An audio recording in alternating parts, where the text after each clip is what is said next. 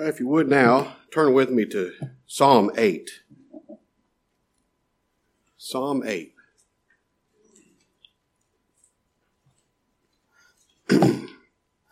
I've titled the message this morning, Why Would God Think on Man? This is the question that David asked in verse 4 of Psalm 8.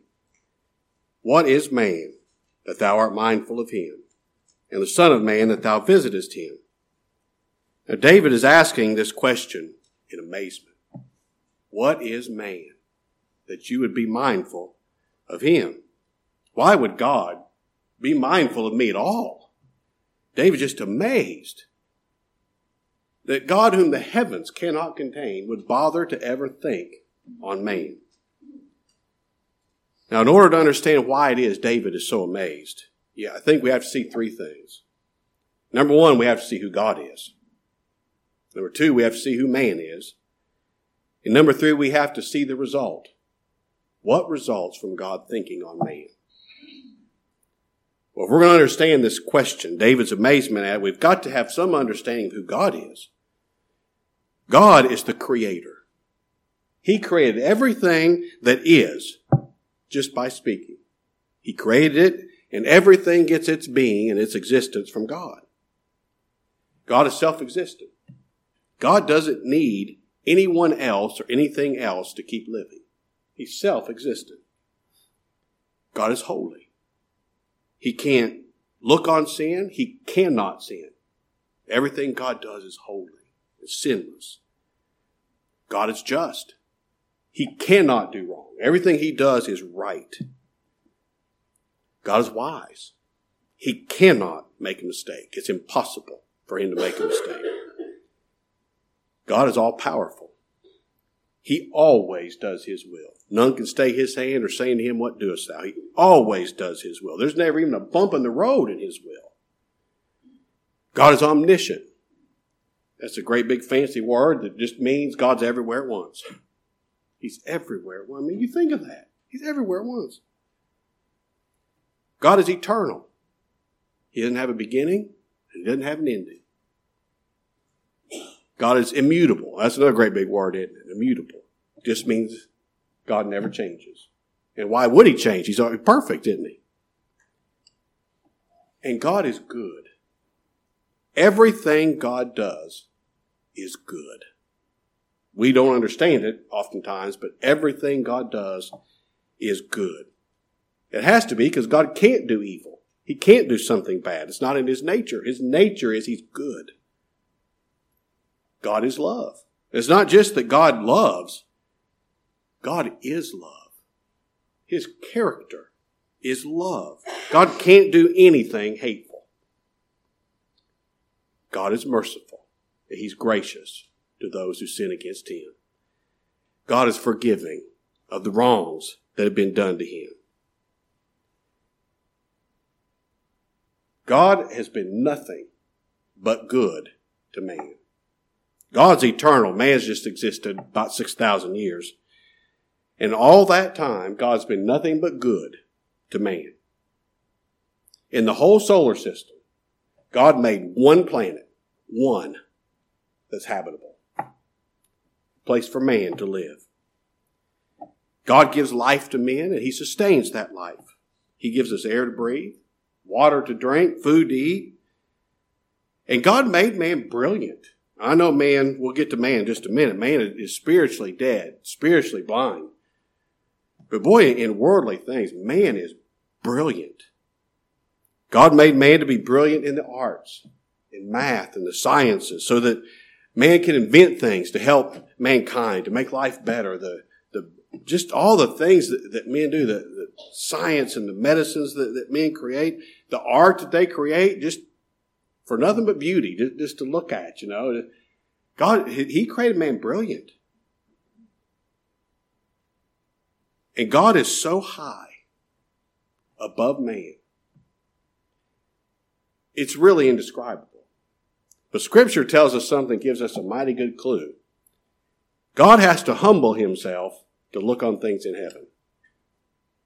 You think how high heaven is above us, how much better it is, how much more glorious. God has to humble himself to look on things in heaven. Well, how much does he have to humble himself to look on us? To think on the likes of us? God doesn't need anything from man. He doesn't need anything from anybody. It's a good thing, too. God doesn't need anything from man, isn't it? Because we don't have anything to contribute. We can't do anything for God. So it's a good thing He doesn't need anything from us. Basically, from what I see about who God is, man is just a drain on God's resources. Yet God thinks on men. Well, that's who God is. The second, if we're going to be as amazed at this question as we should be, why would God think on man? We have to understand something about who man is. And I know I'm talking about who man is, what the nature of man is, but let's remember, this is who we are. This is us. Now, this is just everybody out there. This is us. This is who we are. Man is everything God is not. When Jonathan read to us there from, from Romans 3, that description of man, that's us. Now that describes our nature. You go back and read this afternoon, but just don't, don't just say, say, man, this is, this is who I am. That describes us. That describes our nature. God's the creator. Man is just a creature. And we're a fallen one at that. God is self-existent, but man can only exist unless God gives us life and supports it. I mean, we, God is self-existent and there's nothing more dependent in God's creation than human beings. God is holy and he cannot sin. Man is sinful and cannot do anything but sin. We cannot ever do anything holy or righteous. God is just. He can't do wrong. Man is unjust and can't find it in ourselves to do anything right. Just everything we do is wrong. God is all wise so that he cannot make a mistake. Man is spiritually ignorant, so we can't do anything right everything we do spiritually. Everything, everything we want to do spiritually, everything we think spiritually by nature is, it's all a mistake. It's all wrong. God is all powerful. God always does His will. Man has no power to do anything unless God allows it. If you want that proved to you, just make a plan for something this week and see what happens to it. God is omniscient. He's everywhere at once. Man's just in one place and we're hardly there most of the time. Our mind wanders and, oh my goodness, we're a mess. God's eternal. He doesn't have a beginning or an ending. And man is so finite. We're here for such a short time. Scripture calls our life a vapor. God never changes. Man changes every time the wind blows. And we never change for good, do we? God is good. There's none good but God. Everything he does is good, and man is evil. Everything we do in the sight of God is evil. There's none that doeth good. No, not one. In case you're thinking, well, there's none good but me. No, not one. No, not one. God is love. Man is hate. Man is hateful about everything all the time. That's never been more true in the history of the world, I think, than it is today. Man is hateful, just hateful about everything. God created man in his own image. And man quickly fell and died spiritually in open rebellion against God. Adam sinned in open rebellion against God. Eve was deceived. Adam wasn't deceived. He went that thing with his eyes wide open, open rebellion against God. And, God, and Adam did that after God had never done anything but good for Adam. I mean, you think about Adam. God gave Adam everything the heart could wish for. God gave Adam a perfect garden to live in. God created all those fruit trees. Can you imagine what them oranges tasted like? when I was a boy, we'd go visit my grandmother down in Florida, and she had these tangelo trees, three tangelo trees in her yard.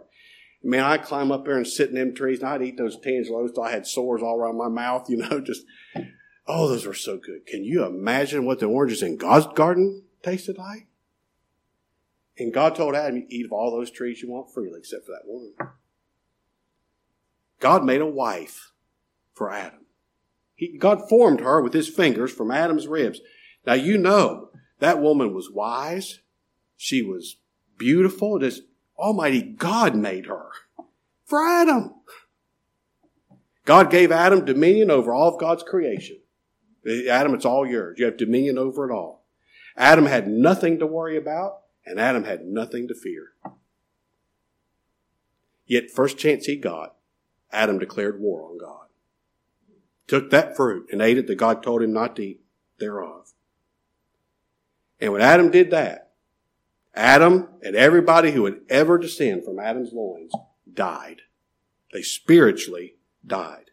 They became what I just said a little bit ago. This is what man is. We, we don't have any wisdom. We don't have any power. We, we're, we're so finite. We can't do anything good. We can't do anything holy. We can't think anything holy or righteous. All that happened. All that is what our nature became when Adam fell. That's the only nature Adam had to pass on to us. The whole human race died when Adam sinned. The whole human race became sinners when Adam sinned against God. That's why, when God looked down from heaven, he saw the wickedness of man was great in the earth, and that every imagination of the thoughts of his heart was only evil, continually. You know why that was? Why, why did God see that? Because that's our nature. That's what happened when Adam died. And that was true before the flood of Noah, and it's just as true today. That's our nature. All right, that's a situation. That's who God is. Oh, he's so high and lifted up. Human language can't lift him up high enough. And that's how low man is. Human language can't put man low enough. Now you just think of God's creation. Everything that there is in God's creation.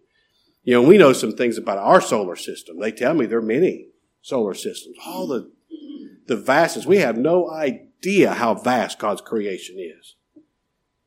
And man is just a speck of dust in that thing. I mean, you think how small and insignificant we are in light of God's creation. Isn't it amazing how full of ourselves we get? We're nothing. I mean, nothing, just a microscopic blob in God's creation. You wouldn't be surprised if God just got out his feather duster and wiped us out. Just like you see dust in your living, you get your feather duster and wipe it out. Wouldn't be surprised if God did that to us at all, would you? But God hadn't done that. God hasn't done that. Because man is something special to God. God spoke all of the world into existence. Let there be light. Let the firmament appear. Let the dry land appear. The dry land be divided from the seas. Let the animals appear. Let the trees appear. Let the grass appear. But when it came time to create man, God made the man out of the dust of the earth with his own fingers. Almighty God made a man. He Didn't speak him into existence, he made him. And he breathed into him the breath of life. And he became a living soul. Man's the only thing God did that with in his whole creation. And here's the reason that God did it.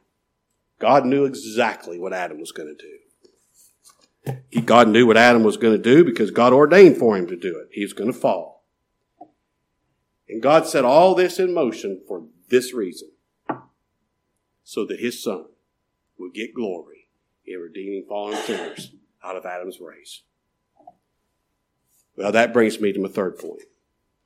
What's the result of God thinking on man? I know from Scripture, Almighty God thought on Adam's fallen race, on mankind. God thought on man, and this is what God determined. I'm going to save a people out of Adam's fallen race. Now, he thought this. This was God's thought. This was his purpose before he created anything. God didn't have to come up with this plan after Adam fell. This was God's thought before he created anything. Adam's going to fall, and I'm going to redeem a people out of Adam's fallen race. That's what God thought. Now, if you can think of anything that shows more amazing love and grace and pity for sinners than that, I'd like to hear it. Here's how God determined to save sinners. It's by his son. That's what verse 5 tells us. For thou hast made him a little lower than the angels, hast crowned him with glory and honor. Now, if you look over Hebrews chapter 2, I know beyond a shadow of a doubt that David there is talking about God's Son, the Lord Jesus Christ. I know that so because the writer to the Hebrews removed all doubt and told us that's who David was talking about. Hebrews chapter 2, verse 5. For unto the angels hath he not put in subjection the world to come, whereof we speak. But one in a certain place, David, testified, saying, What is man, that thou art mindful of him? And the Son of Man, that thou visitest him? Thou made him a little lower than the angels. Thou crownest him with glory and honor, and didst set him over the works of thy hands. Thou hast put all things in subjection under his feet. For in that he put all in subjection under him, he left nothing that is not put under him. But now we see not yet all things put under him, but we see Jesus, who was made a little lower than the angels for the suffering of death. We see him now crowned with glory and honor, that he, by the grace of God, should taste death for every man. For every, that word should have been interpreted son, for every son. For it became him for whom are all things, and by whom are all things, in bringing many sons unto glory, to make the captain of their salvation perfect through suffering. For both he that sanctifieth and they who are sanctified are all of one. For which cause he is not ashamed to call them brethren.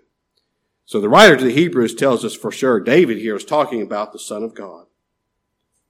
Almighty God visited men. He visited this world when the Son of God became a man, took on him human flesh, and for a little while, he was made lower than the angels. For a little while. You know, the angels are, are more powerful, more glorious. They're a higher being than we are, aren't they? Well, for a little while, Christ was made even lower than those angels, made just like us. He was a real man. And God did that. God's son became a man so that there would be a redeemer for fallen men.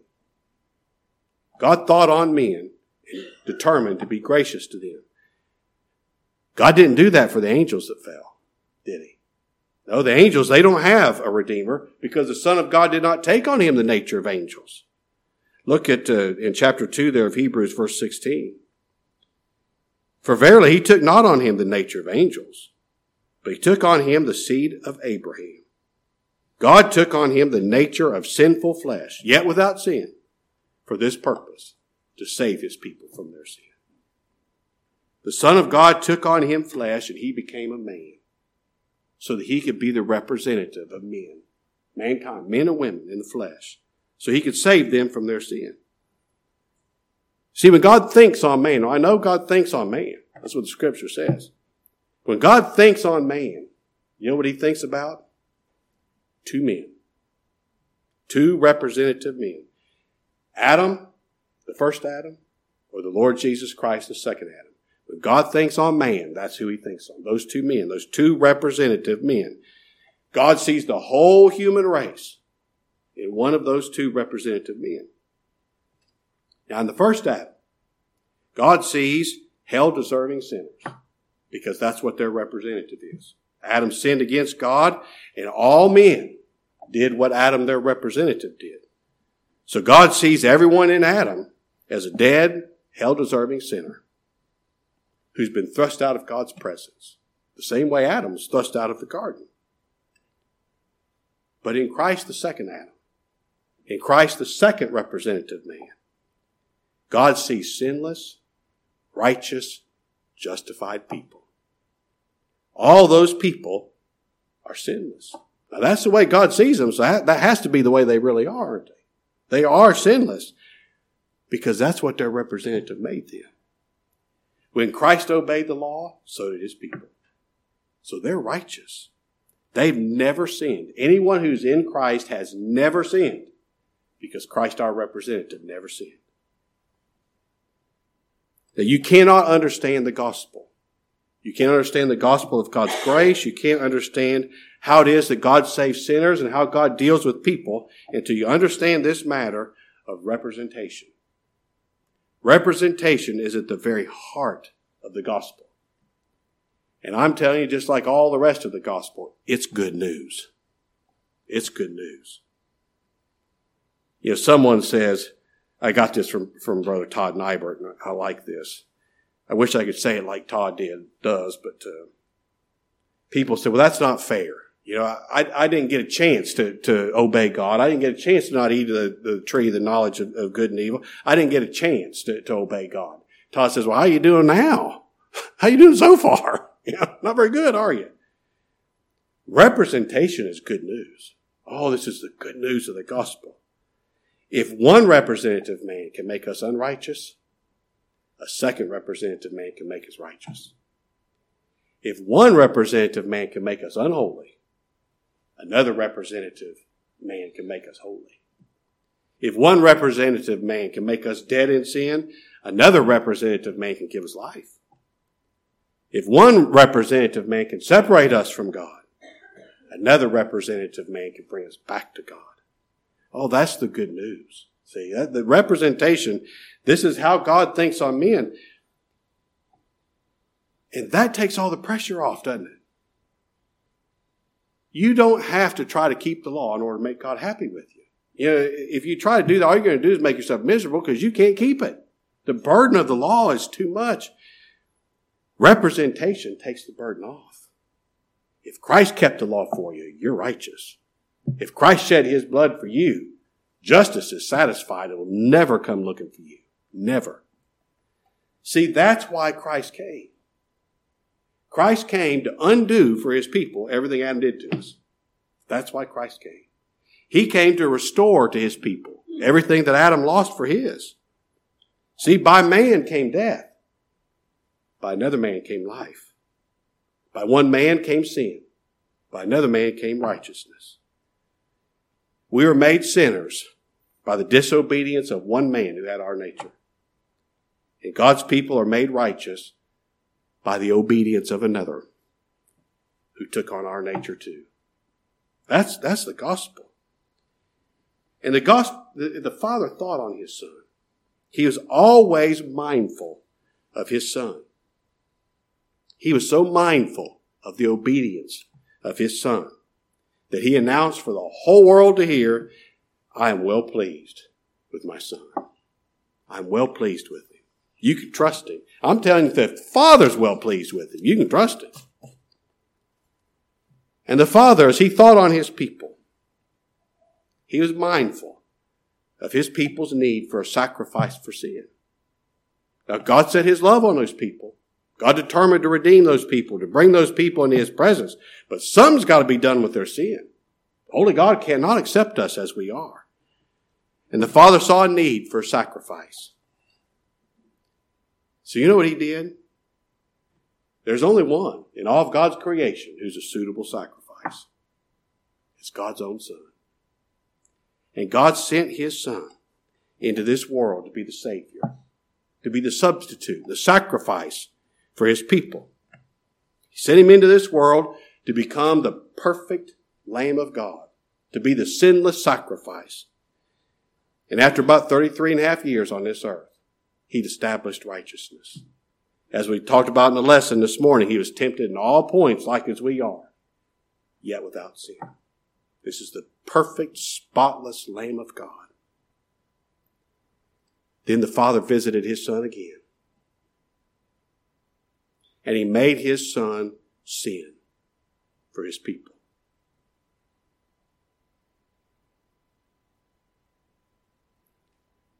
All we know is sin. We have no concept of the horror that that was for the Savior, the spotless Lamb of God, to be made sin for his people. And then the Father visited him in justice. You know, the Lord said, He's going to visit the iniquity of the fathers upon the children and upon the children's children unto the third and the fourth generation. At Calvary, the Father visited His Son in justice for generations of sin. And by His sacrifice, the Lord Jesus Christ put that sin away so that it does not exist. The sacrifice of Christ was successful. He satisfied God's justice. That's how he made his people righteous. His sin washed, his blood washed their sin away. He gave them eternal life by dying in their place. And he glorified his Father. I tell you, you want to see the glory of God. Tell you the place you can see it at Calvary. He glorified his Father. He satisfied God's justice and God's mercy at the same time. Isn't that something? He satisfied God's hatred of sin and satisfied God's mercy all at the same time. Christ died, satisfied God's justice to make it right for God to be merciful and gracious to his people. And because of that, look back in our text, Psalm 8. Because the Son glorified the Father, because he did everything that the Father gave him to do, the Father gave the Son dominion over everything. Which is only right, isn't it? That the Son had dominion over everything. David says in verse 6, Thou madest him to have dominion over the works of thy hands. Thou hast put all things under his feet. Now, I don't know how many years it was from David to the Apostle Paul, but the Apostle Paul wrote in Philippians chapter 2, gave us the full explanation of how this was fulfilled. He's, the Father's given the Son a name which is above every name. That the name of Jesus every knee should bow. Every tongue should confess He's Lord. All that's fulfilled. Now Christ. Christ is the man, the man, the Lord Jesus Christ sits on the throne of glory, ruling over everything. There is nothing that can happen in this creation. I mean, as far flung as it is, to right down to as narrow as, as you and me. Nothing can happen to us, nothing can happen anywhere in God's creation that is against the sovereign will of Christ the Savior. Because everything's under his feet. Everything. Everything. Are you included in everything? Is what happened to you this week part of everything? Then that's under Christ's feet. It's under his rule. It happened because that's his will. And God made his son to have dominion over everything. He put all flesh into his hand so that our all powerful Savior could rule to ensure the salvation of the people that he died for. Now that's what happened when God thought on man. That's the result of God thinking on man. The redemption of his people by the sacrifice of his son. That's so great. I feel foolish even trying to talk about it because you just. You, the grace and the pity and the love of Almighty God for a dirt clod in His creation. It, it's just more than the mind can ever comprehend. But I want to end like I started. Talking about our God, who God is. Our God is great. And like I said, I can't express it, but I might have something to give us a glimpse of it. Just if we could get a glimpse of His greatness, it'd be enough to humble us, wouldn't it? You know, the greatness of a person is seen best in how kind he is to the less fortunate. You know, true greatness reaches down to help people who have less than we do and can't do anything to help us. You know, if, if, if you help somebody and they just, I mean, they cannot give back to you no matter what. That's, that's really true greatness. True generosity is giving without truly hoping for anything in return. You know, someone who has great riches, I mean great riches, they can afford to give it all away and still not be poor. I um, watched a show one time on the History Channel about the, the men that, that built America. And uh, there was two of I remember it right, Carnegie and Rockefeller, you know, they were in this race with each other, you can make the most money. And then they got a little older and they got a race with each other, so you give it most away. I don't know how long it took for them to give away all that money. Maybe they never did. I don't know. But true wealth is seen if you can give it all away and still not be poor. That's our God. That's our God. As he thinks on man, thinks on just these specks of dust in his universe, God thinks on men who are his natural born enemies, who are born hating God, who never say thank you for all the things he does for men. God is so great. He's been feeding ungrateful men for 6,000 years and he's still got plenty. Our God is so great, he has been heaping material blessings on men for 6,000 years. Yet he's still rich. I don't care how much God gives away, he's still rich. Because his riches are infinite. But the greatest display of God's greatness is his mercy his love to his people. Look at verse 1 in Psalm 8. O Lord, our Lord, how excellent is thy name in all the earth. Thou hast set thy glory above the heavens. Now, as you notice how David begins this psalm? O Lord, our Lord. That tells me the Lord has a people. There's somebody who can call the God of heaven and earth our Lord. Now, how can a, just a speck of dust like you and me call the God of heaven and earth our Lord? How can he be called our God? Well, for three reasons Father, the Son, and the Holy Spirit. Because the Father chose a people to save.